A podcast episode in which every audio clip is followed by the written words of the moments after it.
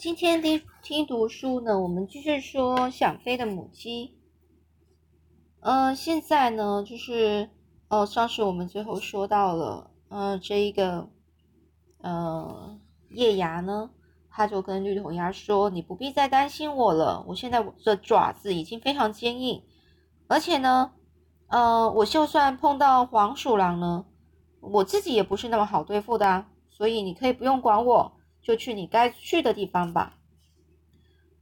但绿头鸭看了他一眼，他一听到“黄鼠狼”这三个字，他就感到非常不舒服。叶芽看到这个绿头鸭，它的脖子整个羽毛呢是不断的抖动着。这绿头鸭就讲：“只要等你把蛋孵出来就行了。我看可能要到月亮变成残月的时候才才……嗯。”这绿头鸭呢，低头的。开始自言自喃喃自语，就是低头的说着自己说自己的话。这叶芽呢，心里呢开始好奇起来：这绿头鸭为什么一定要等到蛋孵出来呢？嗯，然后他这个前面有说到，我看可能要到月亮变成残月。残月的意思什么？现在月亮可能它是从呃新月的意思，就是什么？新月就是从初一啦，就是我们说农历初一，月亮是。从农历初一的时候，农历初一的时候是我们是看不到月亮的。那月亮之后，初一、初二开始就会就会慢慢的从上弦月，然后到月圆，十五号就月圆。然后呢，之后变残月，就是怎样下弦月，下弦月，下弦月哦，一个一个，然后变得看不到残月，就是下弦月。所以呢，这时候呢，这个。这个叶芽呢，就心里就很好奇啊，为什么绿头鸭一定要等等我打把蛋给孵出来呢？可是绿头鸭却没有进一步的去说为什么，反而莫名其妙的就出了出，就是讲出一句话说，如果能一起游泳的话，嗯，然后呢，就自自己呢自顾自的就自己呢就往池塘走去了。当天晚上啊，果然变得十分安静。叶芽呢，仔细回想这段期间的月亮变化。自从它开始孵蛋后，月亮从新月哦，就是初一然后逐渐变成满月，然后有一天比一天变小哦，就下弦月，然后越变越小。现在已经快要变成残月了，就已经快要就快快要呃，可能农历的三二八二九三十喽。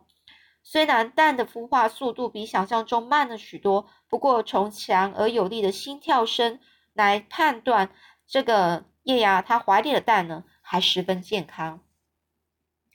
绿头鸭呢，就像往就是平常一样，往常一样哦，又拿了食物回来。叶芽认为自己不应该对绿头鸭发牢骚，希望能找机会向它道歉。呃，于是呢，他就跟绿头鸭说：“只要能小声一点，其实也没什么关系了。”而且看你整个长着翅膀、展开翅膀奔跑的样子，老实说，我还觉得你好像是在跳舞呢。不过，我觉得更像是在飞行，在空中优雅的乘风翱翔。叶芽为了要逗绿头鸭开心，故意展开自己的翅膀，拍拍了几下，结果只扬起了一片灰尘，根本就飞不起来。这绿头鸭就说。飞行，绿头鸭很平静的反问他，然后呢，就转过头去，一脸落寞的朝着池塘后的远方，低声的说：“好想再飞一次哦。”这叶芽就说：“你的翅膀跟院子里的那些鸭子完全不一样，虽然右边的翅膀有一点……”嗯，他就没说下去了。那绿头鸭就说：“是啊，你一定觉得右边的翅膀很可笑吧？”这绿头鸭沉默了许久，只是安静的看着叶芽津津有味的吃起它的泥鳅。叶芽为了活动一下身体呢，特别跑去挖一下掘地，就是挖一下地土地，就是那个那个地那个那个灰尘那个地的地方，泥土的地方，又用泥土洗了一个澡，才总算呢觉得舒服多了。不再对觉得全身发痒。这时候绿头鸭关心的问一下，说：“嗯，那个蛋快孵出来了吧？”这叶芽就说：“这孩子比较晚，其实早该孵出来了。”叶芽很喜欢这种跟绿头鸭面对面坐着闲聊的感觉，他认为直到现在他们才算是真正的好朋友。这绿头鸭就说：“嗯，那个那个蛋孵出来后，嗯，因为你是母鸡。”这绿头鸭呢，突然呢欲言又止的支吾了半天，欲言又止，就在说很想讲什么话，但又停下来，就没有继续讲下去。然后支支吾吾了半天，好像想说些什么，却好像很无谓的就用它的喙喙啄起泥土来，就是用它的嘴巴去啄起泥土来。叶雅看他的举动，觉得哎呀，快要闷死了，到底是要说什么啊？我有名字哦，是我自己取的，真的哦。可是我没听过，因为没有人知道啊。以后你可以叫我叶芽。叶芽就像花草、树木上的那种叶子吗？对，就是那个意思。我认为没有比这个名字更棒的呢，因为叶子装作叶子呢，是做是有益的事，是专门是在做有益的事情，是。对人类有帮助，对这个世界有帮助的事情。这绿头鸭呢，好像在思考叶芽这名字好在哪里。只见呢，它不时的用嘴巴将尾巴上的油涂满在身上，并梳理着羽毛。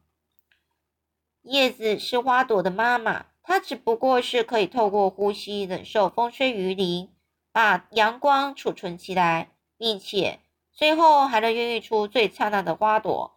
如果没有叶子的话，树木应该会枯死，所以它真的很伟大。嗯，叶芽，嗯，这个名字很适合你。叶芽不禁感到高兴啊，又激动，因为总算有一个可以叫他名字的朋友。不过叶芽也同时告诉自己，以后不能够再埋怨绿头鸭了。他认为朋友之间应该要互相体谅，所以像半夜吵闹这种小事情啊，应该不要再去跟他斤斤计较了。就算。你没有名字，你也一直是只优秀的母鸡，这是我心里的话，早就想跟你说了。叶芽听到绿头鸭的话，心头不禁一颤，也是个颤抖。也许是因为心中有愧疚，那句“优秀母鸡”听在叶芽耳边啊，就像做坏事被人逮到似的，让他感到有点羞愧又惊慌。万一被绿头鸭发现实情，他会不会很惊讶呢？说不定他会觉得。他自己这个是只不要脸的母鸡耶，并从此瞧不起他。叶芽其实不敢正眼看着看着这个绿头鸭，连忙低着头回到树丛里面，继继续的孵它的蛋。没办法，我不能告诉任何人，就算是好朋友也不行，因为是我在孵他，以后也会由我来带把他带大，所以他是我的孩子。虽然心里这么说说啊，但是难过的感觉并没有从因此而消失。叶雅暗自下定决心，无论如何，他都绝对不能够透露关于蛋的秘密。于是呢，他又问那个叶雅，又问那个绿头鸭说：“你右边的翅膀是怎么回事？还有那只白色鸭子呢？”叶雅用不自然的口气问他，想要改变一下话题。这时候，只见绿头鸭突然把头抬起来，原本温和的表情又瞬间消失了。他就说：“不要再提那家伙了。”这叶芽吓了一跳，还来不及弄清楚这个他到底是谁，绿头鸭就好像发发现了黄鼠狼一样，脖子上的羽毛根根竖起，还不断的抖动着，然后又紧张兮兮的四处张望，好像突然想起什么重要事情呢，脸上出现了警戒的神情。叶芽看到绿头鸭发起脾气，不禁有一点不好意思、尴尬，那个、那个、那个气氛有点尴尬，只好替自替自己找借口。我我以为你们两个是一起离开的，所以才嗯，其实院子里那些家族也不喜欢你吧？虽然大家明明住在一起，可是你总是独来独往的。呃，不是啊，不是，我的意思是说，嗯。呃，白色鸭子是你的伴吧？如果我也是你朋友，但是我……呃，别再说了！绿头鸭大吼一声，叶芽呢吓得赶紧闭上嘴巴。绿头鸭呢随之后呢，气冲冲的掉头走开，只看到他身体摇摆的幅度比平常还大，看来他是真的生气了。但这也让叶芽更是一头雾水呀，一头雾水，就是不知道怎么了，搞不懂他为什么要发那么大的脾气呢？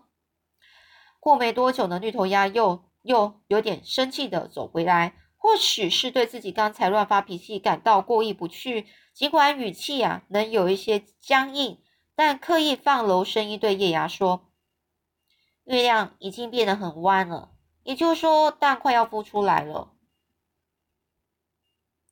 是啊，这还算晚的呢。其实它早该孵出来了。叶芽，你是只很有主见的母鸡，我相信你应该知道怎么做才是最好的。所以等蛋孵出来之后，就立刻离开这里去池塘吧，不要再回院子了。千万记住，月亮变弯的时候，黄鼠狼的肚子也空了。这叶芽听得一头雾水啊，而且听他的口气好像要马上离开似的。难道他真的生气了吗？否则，他为什么要一下子告诉他这么多难以理解的事呢？黄鼠狼的肚子空了，目前还没有关系。不过，为了以防万一，我想还是早点提醒你，千万记住，绝对不要回院子，一定要去池塘。为什么呢？绿头鸭却再也不不想说任何话，只是走到四周查看后，又爬上山山坡，看着远方。叶芽这时候开始紧张了，“黄鼠狼”三个字就像挥之不去的阴影一样，始终盘踞在他的心头。其实，易阳自从来到了野蔷薇树丛之后，几乎忘完全忘了黄鼠狼的存在，因为在他孵孵蛋的这段期间，再也没看到这个可怕的眼神。说的也是，万一被黄鼠狼发现的话，就算我自己没事，也可能保不住孩子啊！这这太可怕了。这夜晚又再度来临，在叶芽的脑海中呢，黄鼠狼的身影就像梦梦魇般的始终徘徊不去，徘徊不去，徘徊。就是说，这黄鼠狼的样子呢，就很像噩梦一样哦，它没办法离开。不管是听到晚风晚上的风吹拂，吹到吹到树叶的沙沙声响，还是草丛在银色的月光下随风摇曳。随风摇曳的意思就是动来动去，随着风这样动来动去，都会让叶芽吓得胆战心惊，汗毛直竖啊！汗毛就是整个毛的竖起来，以为黄鼠狼正在逐渐逼近呢。绿头鸭站在野蔷薇树丛前，将头埋深埋在翅膀根部，已经陷入沉睡中。看来它真是累坏了。叶芽看到绿头鸭如此安静的睡着，心里却不安起来了。他反倒希望这个绿头鸭能跟以前一样，整晚又叫又跳的。那么他不会像，那么他就不会像现在这样提心吊胆、坐立难安呐。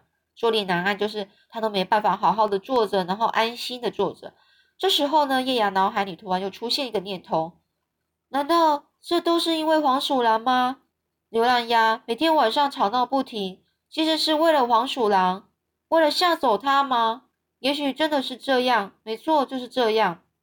这叶芽啊，突然啊，顿时睡意全消了，更加不安了。他为什么要保护我？就算是朋友，也未免对我太好了。而且我又不是鸭子。这夜牙呢，他望向天空，只见夜晚空中啊，夜空上的星星啊，逐渐暗淡，周围还泛泛起了朦胧的光晕。看来湿哒哒的日子即将来临了。这时，叶阳忽然想起自己被扔到死鸡坑的那天，也同样下着雨。叶阳再也无法克制内心的恐惧啊！他突然站起来。如果遇到黄鼠狼，万一真的有这么一天，我一定要勇敢的去面对它。我会拿起我的爪子，用我的嘴巴去全力攻击，并拼命挥动翅膀，凶狠的大声尖叫。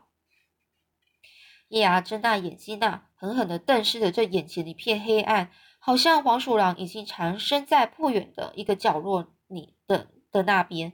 他甚至还能够想象得到，这黄鼠狼呢是眯着一对细细的眼睛，嘴角还不停流着口水，就好像猎人看到猎物一样，正流着口水，紧盯着自己呀。流浪鸭，快起来！叶芽呢越想越害怕，连忙叫醒绿头鸭。而绿头鸭从睡梦中被惊醒，立刻慌张的抬起头来：“要破壳了吗？”据绿头鸭急忙问他，看来他对大颗蛋的关心程度完全不亚于叶芽，哎，也同样是迫切的希望能够早点孵出来呀。还没有，不过我想等天亮时就能孵出来了。看它这么久才要出来，很可能是一只雄赳赳的大公鸡哦！呵呵呵。呃，叶芽呢故意放声大笑，但内心的恐惧并没有因此消失啊。我真的好怕，万一万一黄鼠狼跑来了该怎么办？叶芽呢一脸担心的问这个这个绿头鸭，但是绿头鸭却是一副镇定的样子。太好了，只要等天亮，那真是太好了。只见绿头鸭像是要甩掉甩掉睡衣一样，抖动着全身羽毛，一边发出欢呼，一边又用警戒的眼神环顾四周。看他那副谨慎样子，好像他自己才是妈妈一样。叶芽在感激之余，又觉得十分愧疚。牛浪鸭，我要告诉你一件事，其实叶芽打算跟他讲实情啊。因为他不想再骗这个叶绿头鸭了，尤其是欺欺骗一个自始至终不离不弃又如此照顾自己的好朋友，更是让他感到不就是没办法接受自己怎么可以这样子呢？我心里一直有个愿望，那就是自己孵蛋并抚养小鸡长大。以前在鸡舍的时候，因为我因为这根本就不可能的事，所以我不想生蛋。当时我还以为自己永远不可能实现这个愿望。这绿头鸭就说了：“叶芽，你是只优秀的母鸡。”不是，我不是要听这些，我还是要说，我是只不会飞的野鸭，你是只难得一见的母鸡。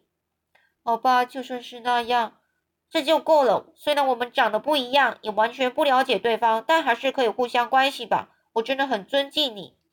这叶芽胸口一穿呢，好像呼吸都停止一样。有时他真的无法了解绿头鸭这个朋友。就算不了解对方，那怎么可能？因为我知道你就像叶子一样，是只伟大的母鸡。叶芽没再说话，只觉得似乎不再向他解释蛋的来龙去脉，因为已经没那么重要了。